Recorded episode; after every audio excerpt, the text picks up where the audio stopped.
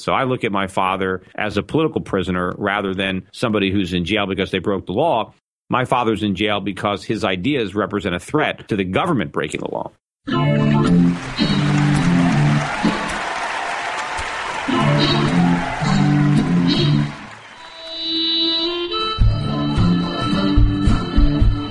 To the Lions of Liberty podcast. Here is your host, your guide, your shining beacon of liberty, Mark Clair.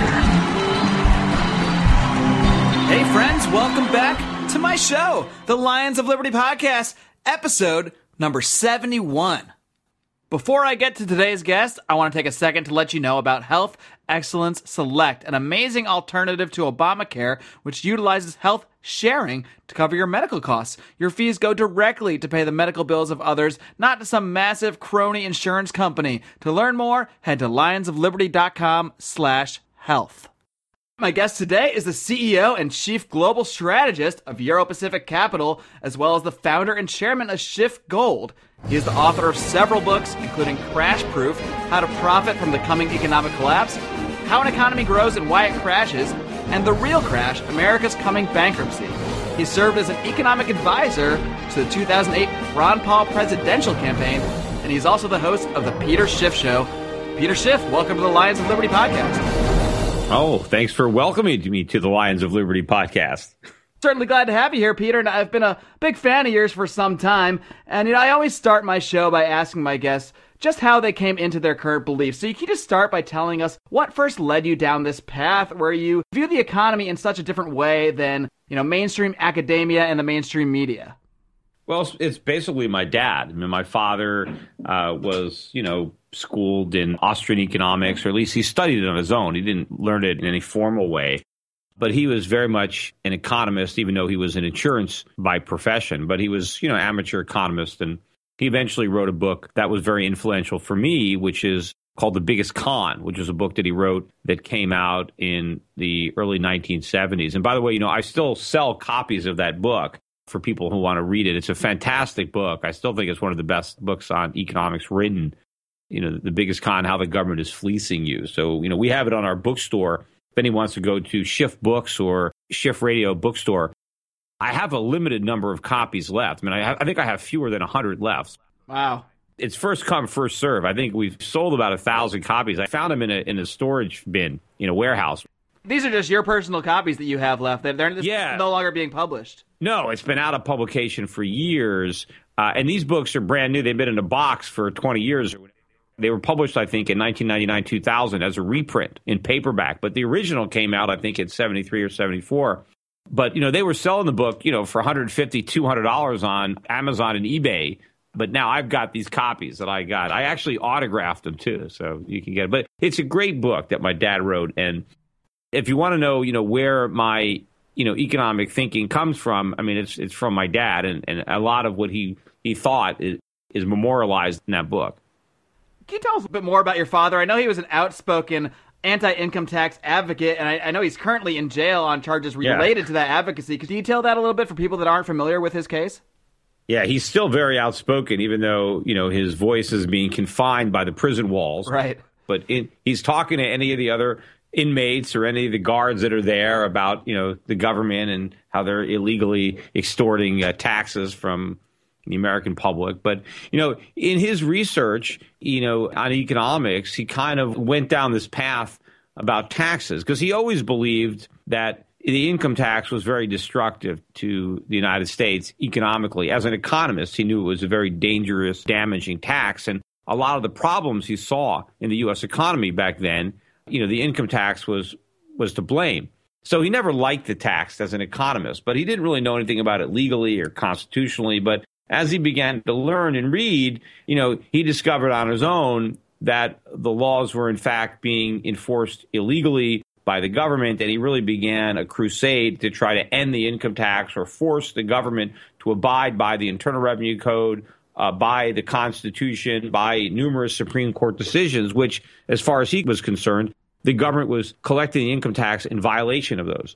And so, you know, he's been fighting it all his life. And unfortunately, you know, he's been in jail several times. I think mainly because he can't get a fair trial in a U.S. court. You know, they just want to put him in jail just the way any corrupt government would lock up a political dissident. So I look at my father as a political prisoner rather than somebody who's in jail because they broke the law. My father's in jail because his ideas represent a threat to the government breaking the law. Sure, and perhaps he did violate certain tax codes, but I'm sure there are many people that have violated similar tax codes that have not faced the kind of sentence that uh, that Irwin oh. Schiff has faced as well. Oh, look, my dad's in jail now for a 13 year sentence. He's wow. 86 years old. He's still in jail. Uh, you know, the amount of money that he actually is accused of evading in taxes is very, very small. I mean, the vast majority of what they claim he owes is the interest and penalties, not the actual tax amount. The dollar amount is quite small. I mean, I pay more taxes personally every year than my father was accused of evading during, you know, the entire period, the five years or so that he's in jail for. In fact, you know, on a multiple I pay.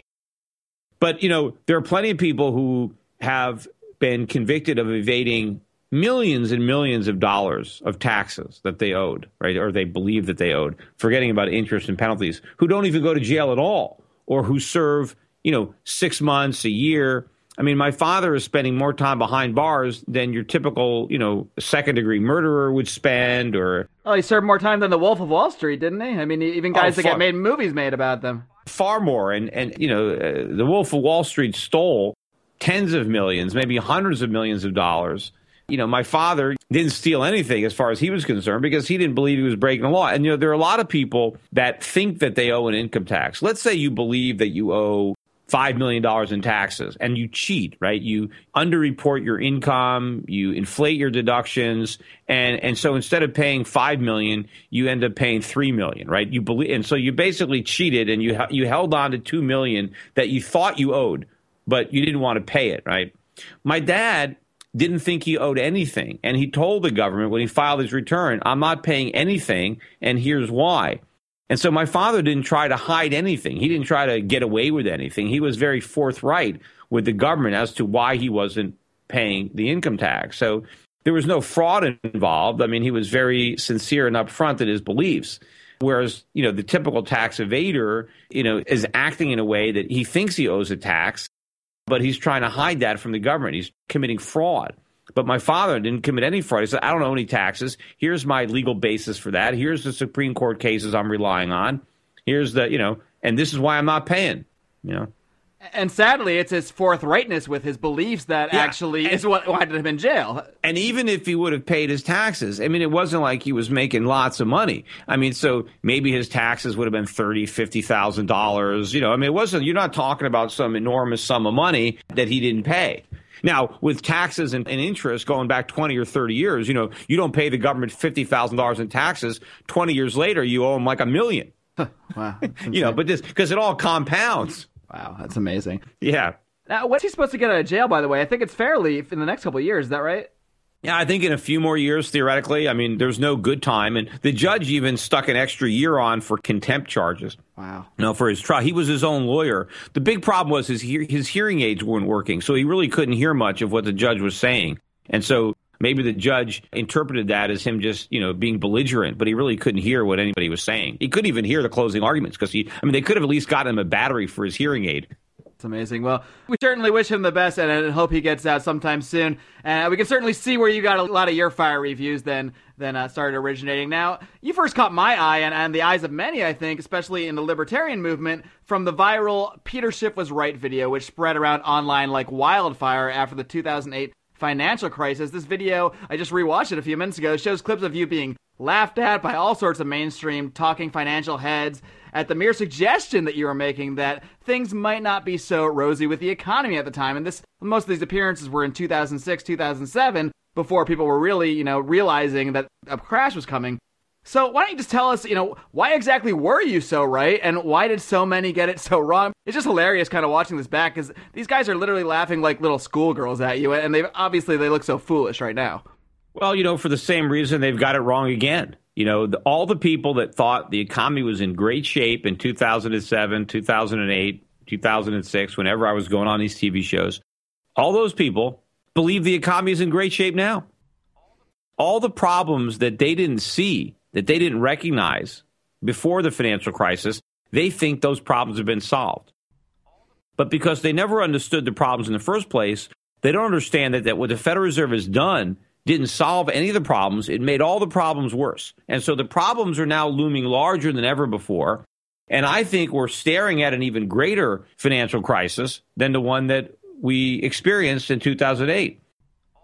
And fewer people can see it because they still don't understand it. And this time, it could end up being a currency crisis where it's a collapse in the dollar, not just a collapse in the this housing market and the, and the stock market. Well, sure, and you've you've kind of achieved the nickname of Doctor Doom for always calling for disaster and saying that the economy is you call it the real crash that's ahead. And uh, so, how do you see that playing out? Do you really see the currency itself collapsing, or or how do you see this playing out in the next few years? Yeah, I do see the currency collapsing. I mean, the currency has been rising recently because of all this false optimism, the the, the false belief that the Fed has created a, a legitimate recovery, and because of that, the Fed can raise rates. Well, they haven't created a recovery; they've blown a huge bubble. This is the biggest bubble yet, and they can't raise rates or they'll prick the bubble. In fact, by not doing quantitative easing, I think the bubble is going to deflate on its own. So I think the Fed is going to have to launch another QE program before the end of 2015. Otherwise, you know, we're going to be in a bear market in stocks. The housing market's going to fall, and we're going to be back in a recession. So, do you see the Federal Reserve as the main source of the economic problems in our economy, or, or are there other factors such as the debt, inflation? Obviously, inflation is a result of the Fed's policies, taxes. What do you see as the key?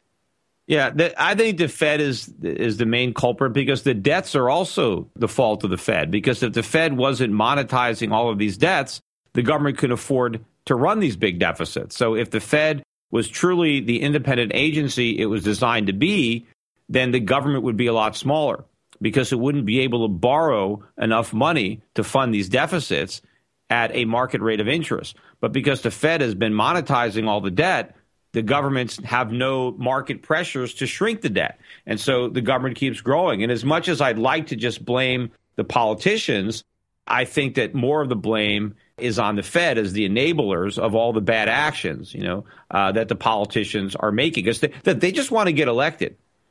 FOMC members aren't up for election. So what's their excuse? Why can't they just do the right thing? You know, it's kind of like if a kindergarten teacher leaves the classroom and then, you know, the, the, the six year olds destroy the place.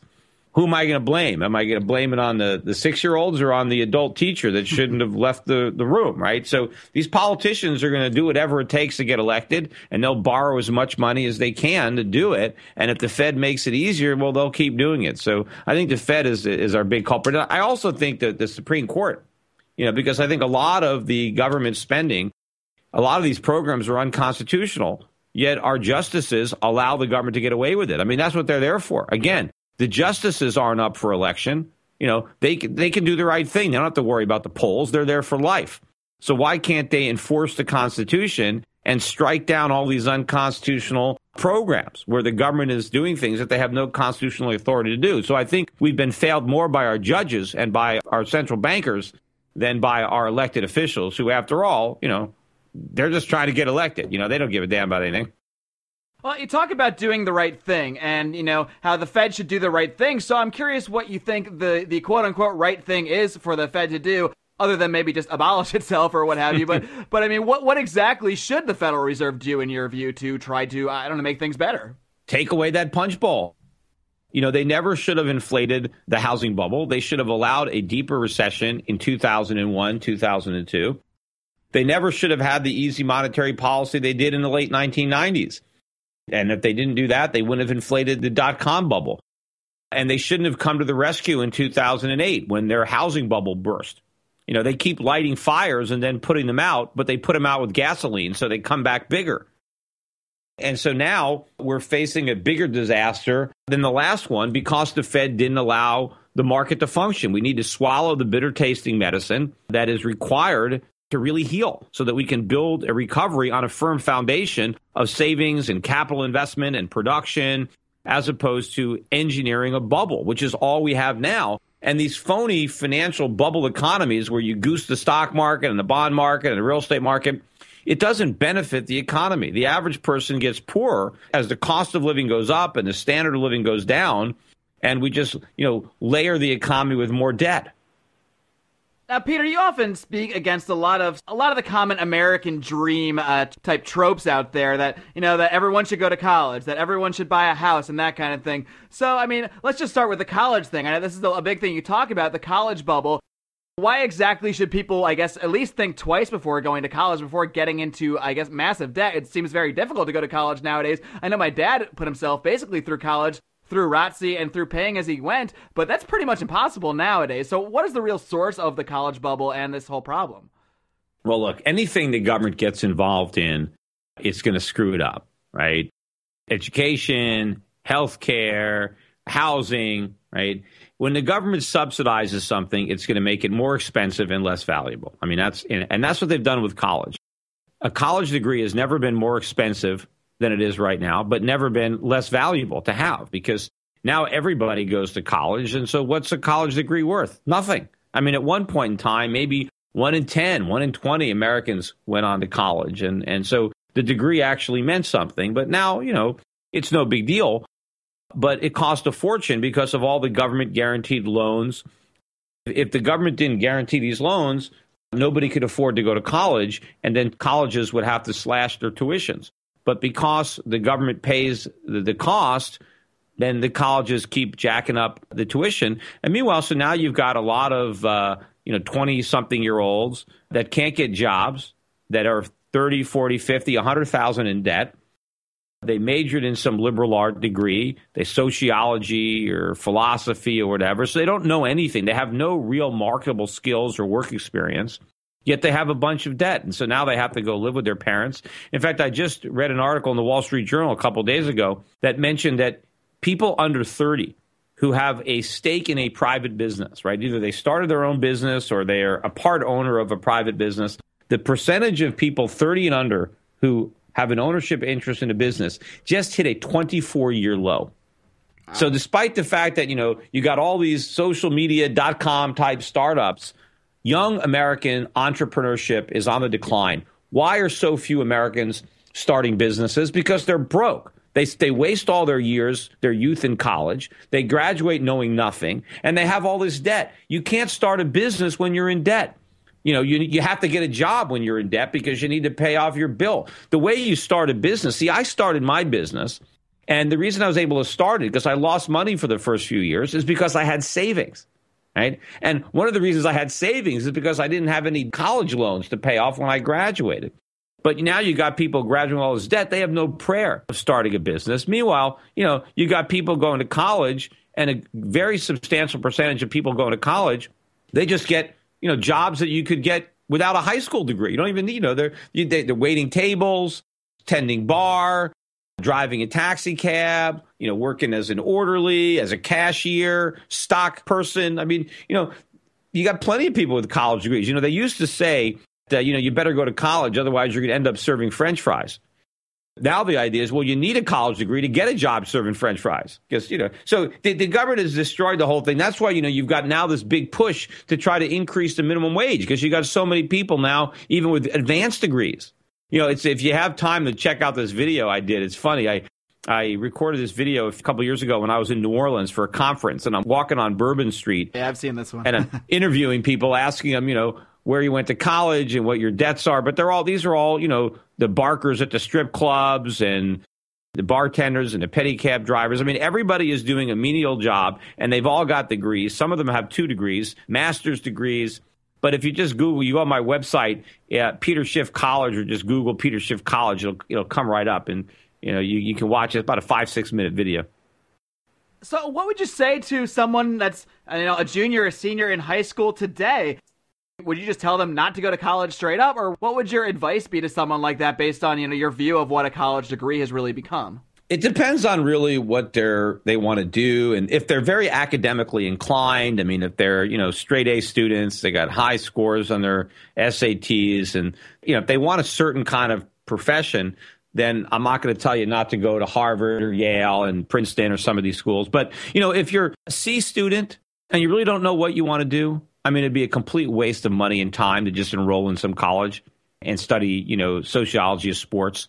Uh, get a job, work, get some experience. If it turns out that you need a degree, You can always go back to college when you know what you want to do, but most likely you won't need a degree. And four years of work experience will probably be a lot more valuable than four years or five or six years of, you know, partying at a college. And certainly, you know, computers and there, there are a lot of companies now, even in technology, you know, they're hiring people that don't go to college that just know how to program or things like that. There's a lot of stuff that you can learn, a lot of courses, things you can do online to increase your marketable skills, right? It, just because you graduate from a college and, that, and you've been there for four or five or six years doesn't mean anything. And people, you know, you cram for these exams. I can't even remember most of the things that I actually learned. Whatever I learned in college, I forgot by the time I graduated. So, what did the experience actually do for me? Nothing. I, I mean, I don't think that I benefited at all from my college degree looking at my work experience. But again, you want to be a doctor, you're going to have to go to college. I mean, that's the way it is, you know. But these people, again, who are driving taxi cabs for a living, why did they go to college? It was a complete waste of time. And, and now they're driving taxi cabs with a lot of loans to repay. You know, you might as well drive without the loans, and maybe you know, without the loans, maybe you can start your own business. I mean, it's it's just going to be a big obstacle. Now, if you get a scholarship, if you're that bright a kid and you get a and you get an academic free ride, okay, you know. But most people don't fit into that you got people that barely got out of high school, C and D students who are going to college and taking remedial coursework, right? I mean, if you couldn't learn basic math and English by the time you graduate 12th grade, forget it. It's not for you. You know, academics is not your thing. Maybe you're creative, maybe you got some artistic talent, and you know, you could be a good businessman and not necessarily be that book smart. So, you know, your life isn't over if you don't go to college. But now a lot of people's lives are over because they did go to college. Because now there's so much in talk. You know, I mean, especially too now, young people, it's almost more embarrassing than telling your partner you have herpes or something to have to reveal how much college debt you have. You know, some guy meets a girl with $150,000 worth of college loans. Does he want to marry her? I mean, it's like, hmm. whoa, hey, back off, man. I can't, I can't take on that responsibility. Probably don't want to sign on to that. No, no. So it's like, it's like, the, it's like another secret that you're carrying around. I mean, people have, you know, their, their, their college debt. And then what if you got two people? What if they both got six figure loans? How could they possibly marry each other? Uh, Peter, this is something I, th- I, think about a lot because I you know, I have a freelance career in television production out here in Los Angeles, and I, I, did study some TV stuff in college, and I learned a little bit, but I'd say probably seventy or eighty percent of my courses were unrelated to that. They were just courses I kind of had to take. I took some art courses, I took some some gym classes. I mean, I took a volleyball class, stuff that I mean, great, but I can play volleyball. I don't need to pay thousands of dollars to do that. Mm-hmm. You know, it, it, seems like I, you have to take so many classes unrelated to what you even do, and you know, I have a pretty decent going career career, I'd say, out here doing what I'm doing. But at the same time, I work with a lot of people. And I'd say about half the people I work with have degrees, went and learned about television production in college. About the other half never went to college. They just started working and they learned the same exact skills that I have on the job, but just through experience. And in some ways, maybe they had a head start on me because they were working while I was busy, like you said, partying and, and taking classes that I maybe I didn't really need to take. So there's something you touched on before when you said, you know, if you want to be a doctor, you have to go to college and you have to go to medical school. And that's certainly true. Don't you think that's part of the problem too? Is the kind of cartelization of the education industry, where if you're going to provide medical services to somebody, you have to go through these accredited universities. Yeah, you know, at one time nobody went to law school, right? I mean, Patrick Henry didn't go to law school, right? There were plenty of lawyers, great lawyers, who didn't go to law school. I mean, all this stuff happened, you know, this cartelization of industries. You have people in industry and they want government protection from competition. And so you have all these requirements and things like that. And and yeah you know i don't think you necessarily should have to go to medical school an accredited medical school. You you know you might be able to learn how to be a doctor just working with a doctor and not necessarily learn it in an environment of a accredited college. But you know that that's kind of the way it's evolved right now. You know, you're not going to get associated with a hospital and with now all the malpractice and all the lawsuits. I mean, there's no way that you're going to be able to be a doctor unless you have a medical degree. There's not that many other professions that are like that. I mean, there's some professions that you need to go to college, but most professions you don't. And what I even tell young people, look, if there's a company that you want to work for, a good company, and you're at a high school, I would just go to a company and say, look, I'll work for nothing. You know, it's better than paying. You know, find a company where you can intern. The problem is now people are, are afraid to hire interns because now you can go back and sue them you know, for, for minimum wage. So go offer to work for minimum wage. Go find a company where they're hiring college grads, where they're giving college grads, you know, maybe 40, 50,000 a year and say, look, I'll do the job for minimum wage. So what? I went to high school, but big deal. I mean, you know, you get me on the cheap. Why hire a college grad? I'll work for, you know, minimum wage. I can probably do the job just as good. And, you know, working for a company for a few years at minimum wage, you know, now after a few years, now you're in much better position. You're, you're, much more valuable to that company. You know a lot more from on the job training. And now by the time you are 22 years old, you might be able to get a lot more than a college grad with no experience. Meanwhile, you didn't have to pay any bills. You didn't have to pay any tuition. You didn't have to accumulate any debt. You know, I think the people that don't go to college end up having a big advantage in the job market because they can work for less money because you can get the jobs when you're younger and you don't have any debt.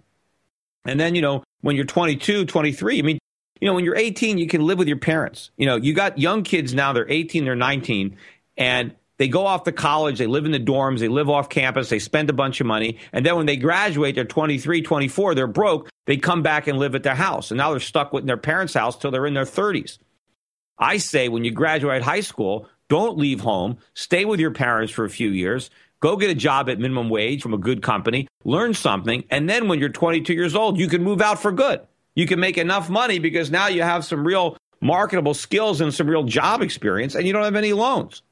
What about housing? I know it's still kind of a, part of that American dream that you sort of everyone needs to buy a house. Even my father, who's a big fan of yours, by the way, he lives in Connecticut. He was a big supporter of your Senate run there back in 2010. But even my father to this day, will be like, "Hey, when are you going to buy a house? Are you saving to buy a house?" And I'm just thinking, well, I mean, I live in Los Angeles. I look at the house prices out here. It just seems absolutely insane to me to invest to make that kind of large investment just to quote unquote own a house. Whereas I know a lot of people that own a house, but but they are always complaining about having no money because they're busy paying this huge mortgage every month.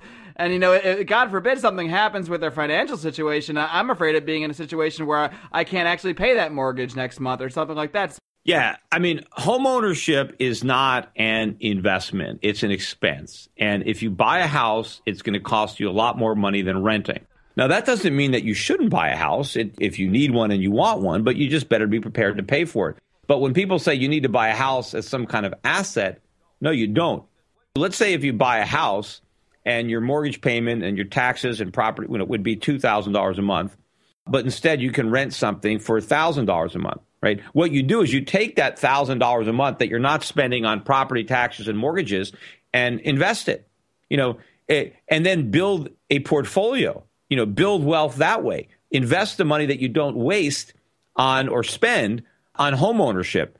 If you just spend all your money, right? The whole idea is, well, if I don't buy a house, it's like forced savings, right? I'm building equity in that house as opposed to blowing all my money. But if you have some discipline and just take the money you save by renting and don't just blow it, invest it. And then you'll end up with a lot more money than if you just go buy a house.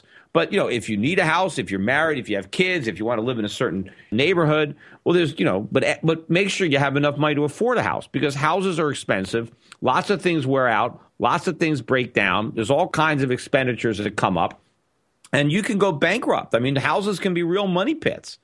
And especially, you got lots of Americans who barely have any savings. They scrape together a 3% down payment on some FHA loan, and then they buy a house. But if, you know, the pipes leak, I mean, they're done. They don't have any money. You know, at one point, people thought that housing prices only go up. They don't. They go down too, and they can go down a lot. You know, and we've seen that. And in fact, I think prices are about to go down again.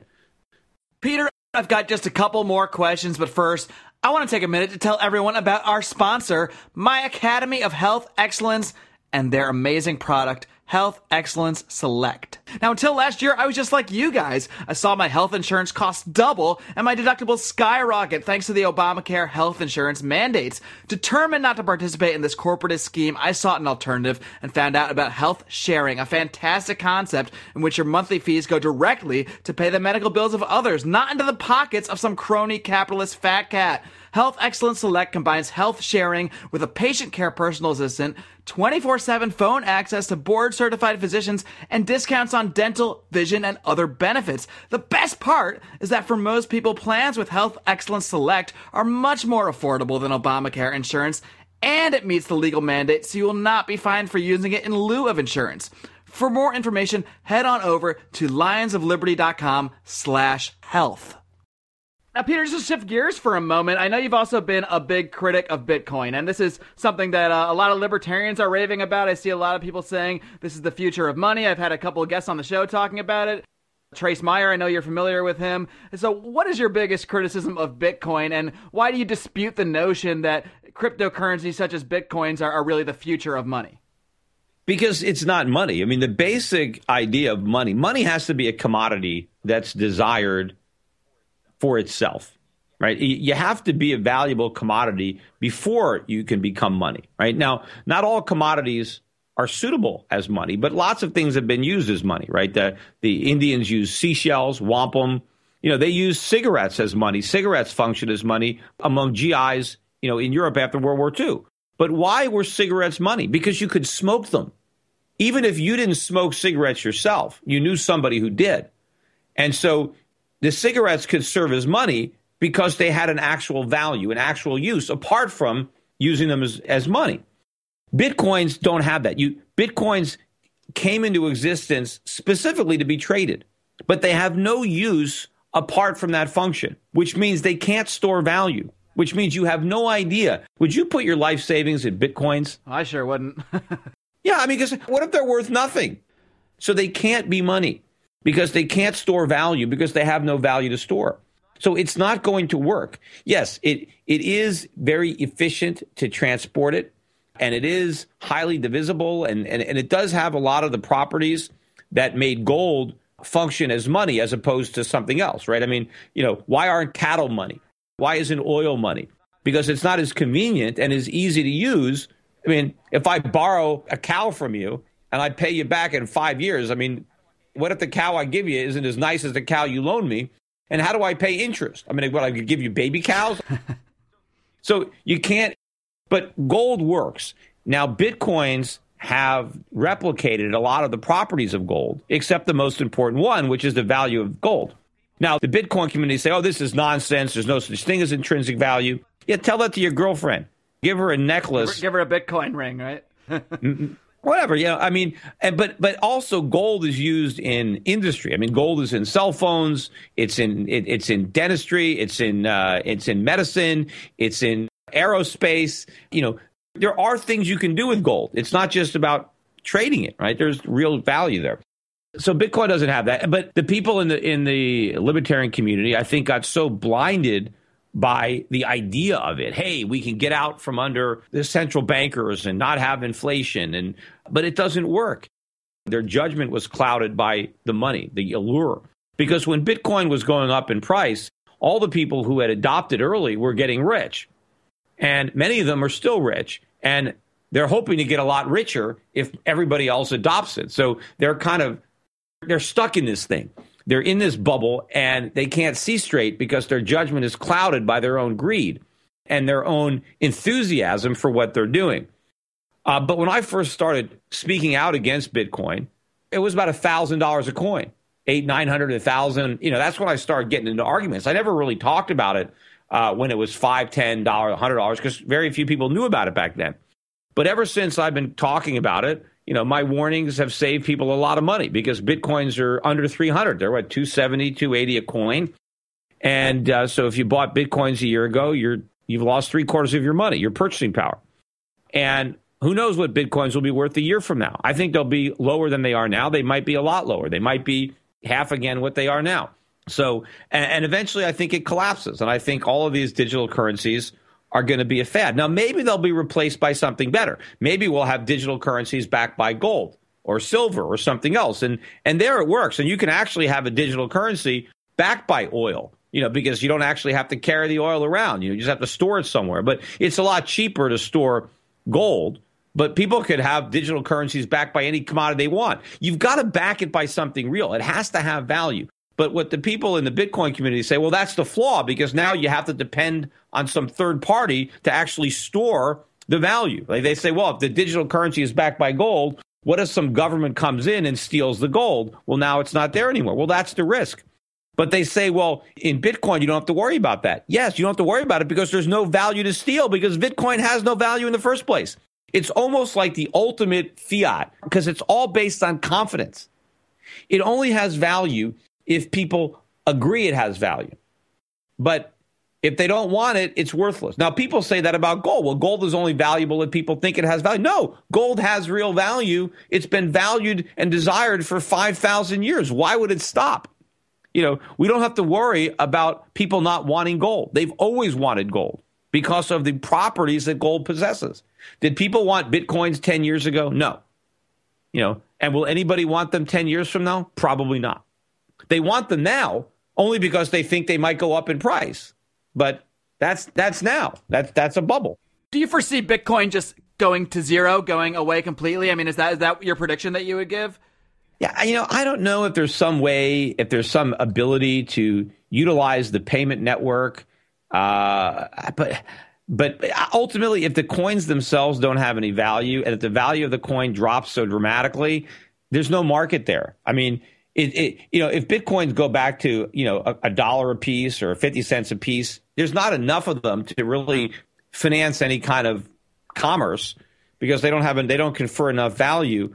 But I mean, maybe the network that they're building up, maybe this Bitcoin network, this maybe it will have some value. I don't know, and maybe there'll be something else that will come up that will give it value. But certainly, in its present form, there's no way it's going to work. And people that are sitting on, you know, huge paper profits in bitcoins, my advice has been and is to sell.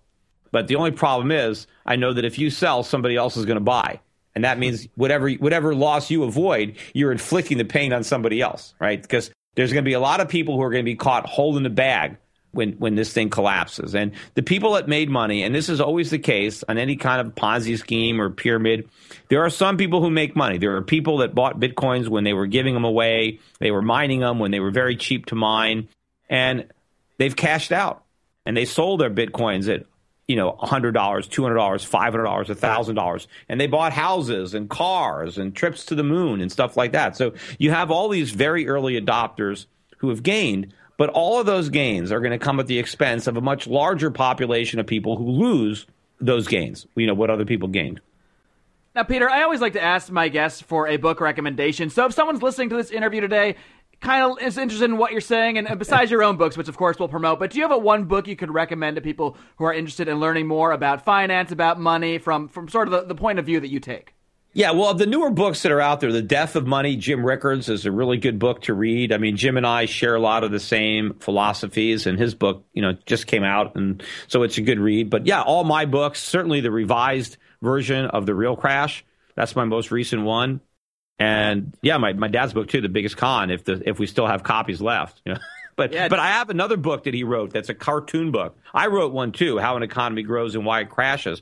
But I have one of my dad's earlier cartoon books, The Kingdom of Moltz, and that's a short read. It's very funny and it's a very good explanation of inflation and money. And I have plenty of copies of Kingdom of Moltz if people want to get those. So you can also see those on the Schiff Books on my you know my bookstore. Great. Well, we'll link to all that stuff in our show notes. And, and Peter, I really do appreciate you coming on the show today. One more question I want to ask you. Like I mentioned before, you did run for Senate back in 2010. My dad was a big a big supporter of yours over in Connecticut. Um, do you plan on running for political office again? I don't plan on it. You know, it doesn't mean I it doesn't mean I won't do it, but I certainly have no plan on doing it, and I doubt I'll do it in the immediate future. But you know, I'm still 52. I mean, could I run for something? You know, in my 60s or 70s, yeah, you never know. But I don't have any immediate plans to run for any office. Right. Well, Peter, again, thanks for coming on the show. I really appreciate your perspective. I, I know it's it's uh, refreshing to hear other voices out there that aren't you know, just the same talking heads, the same Krugmans of the world out there repeating the same mantras we've heard our whole life. So it's really refreshing to get a different view on things. And, you know, before I let you go, why don't you just give everyone the roundup of, you know, where they can find your show, where they can get in touch with your financial companies, and feel free to plug anything else you've got in the works. Oh, sure. Well, you know, I don't do the daily radio show anymore. I just didn't have time in the day to do that. I did it for four years. But I do a podcast on the same website, schiffradio.com. You can listen to my podcast or you can, you know, download them on iTunes or any place they have podcasts. So I do these, you know, I put out a few a week. I also do YouTube videos on my YouTube channel, Schiff Report. So if you're not currently a subscriber to my YouTube channel, subscribe to that. And, you know, when I do things like that college video that I pointed out, we always upload them to the YouTube channel. So if you're a subscriber, you'll know when I do those my gold company for people who are interested in buying physical precious metals, which I would recommend, schiffgold.com. We have among the lowest prices anywhere online. You know, we don't pressure people into overpriced coins. We don't deal in the numismatics. Just low markup bullion coins. It's the way to go. That's why I set up the company schiffgold.com. And my brokerage firm for people who have more money to invest, if you want us to help you build a portfolio of foreign stocks and bonds, companies that will benefit from the economy as I see it unfolding, you can check us out. Europac.net is the website, E U R O P A C dot net, and the phone number 800 727 7922 to talk specifically with a broker at Euro Pacific Capital. And again, yeah, all my books are available on the Schiff Radio website. You can also, you know, follow me on Facebook, Twitter.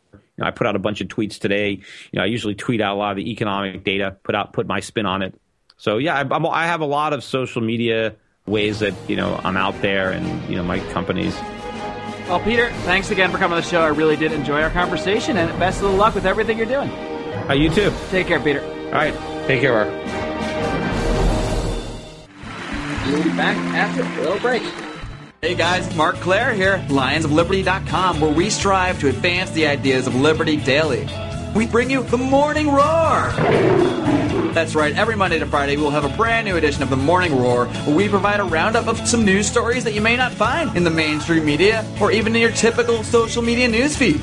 We find stories that relate to the ideas of liberty and provide you with our liberty perspective on them. We wrap it all up every Friday with Felony Friday, where our own John Odermatt goes out and takes a look at some sort of felony. There's felonies committed every day, you know, whether it's a felony committed by the police, a politician, or even an average citizen. You can find all of this and so much more over at lionsofliberty.com, advancing the ideas of liberty daily. This is Glenn Jacobs, and you're listening to the Lions of Liberty podcast. Your shining beacon of liberty, Marc Clair. All right, folks, I hope you enjoyed my interview with Peter Schiff, certainly a guy I've been following for some time. And I gotta say, I really appreciated hearing more about Peter's father, Irwin Schiff. And I've heard countless interviews with Peter Schiff over the years about the economy, about finance, about investing, but I hadn't really heard him speak extensively about his father, Irwin Schiff, a very well known anti income tax advocate. And it's really interesting that Peter referred to him as a political prisoner. And, and, you know, you can argue that Irwin Schiff did break the law. You know, maybe he did not pay the taxes that our system and our courts claim that he owes. But the severity of his punishment is clearly way out of line with that of others who might not have the same outspoken political beliefs that go along with their transgressions. Oh, like we mentioned, the Wolf of Wall Street. This guy's out there giving speeches, hanging out with Leonardo DiCaprio, and he committed criminal acts. He defrauded people of their money. He actually had malintent. Whereas Irwin Schiff, he just was stating his beliefs. He truly believed the only people he was robbing was the U.S. government.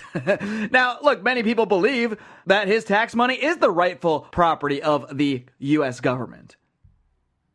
That's why Irwin Schiff is ultimately in jail because we live in a society where people think you should be coerced into paying taxes that you never consented to. I don't like to harp on taxes that much. It's not the biggest problem in our society.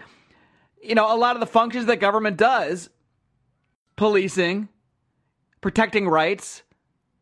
Now, we can argue they don't do it very well and that they violate way more rights than they protect, and I'm with you guys there.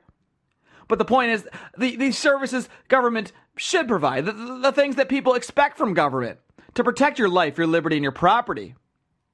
These things cost money and they need to be funded. I mean, in whatever forms our society takes, there will be methods by which people fund these things, okay? So I don't like to harp on, you know, the amount of taxes. It's more the system that we have, and the system that we have is a reflection of the people in our society. Even many libertarians think we need a minarchist government. Now, we can go into all sorts of theories about what government should and shouldn't be, but the minarchist argument is just that we should have, you know, a little bit of coercion, a little bit of violence that we can justify. When you agree to that little bit of violence, that little bit of coercion, well, that's when you get, you know, 70 and 80 year old men that get stuffed in a jail cell for 13 years for their political beliefs. While the Wolf of Wall Street you know, parades around Hollywood with Leonardo DiCaprio. The priorities are really a problem. but it's a reflection of our society. Irwin Schiff didn't consent to the income tax, And he stood up for what he believed are his rights, and he's paying a price for that. But it's largely because our society includes a lot of people that think he should pay that price. And frankly, that's the biggest problem we have. That people view view how to fund things as something that should be done through violence and that it can be enforced through violence. Now this goes way back and and I'm not saying we shouldn't have structures, we shouldn't have, you know, systems by which we protect the rights of others. But it can't be a system where we force people into it, where we have fiat land grabs, where we have a government that just says everybody in this geography is under our system. If you're born here, even if you leave, we're going to come after you for your money. Well, that's not right. That's not a moral system. It's not a moral way to go about things. And yeah, I agree with people that say, well, this isn't going to change overnight. No, it's not. That's why I do a twice a week podcast. We're going to change it over the course of time, folks. We're going to change it by changing the attitudes of people towards each other. How and when should violence be used in our society? I don't know. I don't think throwing Irwin Schiff in jail is really a good way to use violence in our society. What do you guys think? Join our conversation. Come over to our social media. Tell me why I'm wrong. Tell me why I'm right. That'd be cool too. Facebook.com slash Lions of Liberty. Find us on Twitter at Lions of Liberty. You can drop me an email, Mark, M A R C, M A R C, mark at. Join the conversation and we'll keep this conversation going because that's that's what I intend this to be. I'm not just trying to dictate the way the world should be. I want to have a conversation with everyone out there listening. That's how we're going to change things through conversations, by talking to each other, by talking to our friends, by talking to our family, by talking to people on the other end of our of our podcasts and our blogs and all the, the different ways we can produce media for people to consume. That's how we're going to change things, guys. And I'm glad, I'm really, really grateful to all the subscribers out there, all the people that have been consistently listening to the show. You're the reason that I come back to this microphone a couple times a week to put this show out. And I'm going to keep doing it as long as you guys keep coming back. That's the that's the deal I'm going to make with you guys. How's that sound? And next week, well, I'm going to keep doing it. I got a couple more interesting guests next week. First, we're going to speak with James Carley of the Drug Policy Alliance, a great organization that has been really working behind the scenes and in front of the scenes with a lot of uh, PR stuff and that kind of thing but really doing great work on the war on drugs and rolling that back. They were a big part of a lot of the recent drug legalization laws we've seen across the country, and I'm really looking forward to talking about that organization. And then on Thursday, I'll be speaking with a gentleman by the name of Rayford Davis. A former police officer who is now a libertarian and a very outspoken advocate against the war on drugs, the war on guns, and you know a lot of the ways that our current policing systems take place. So I'm really looking forward to next week's interviews. I hope you guys are too. And until next week, the only thing I ask of you guys is to live long and live free. Woo.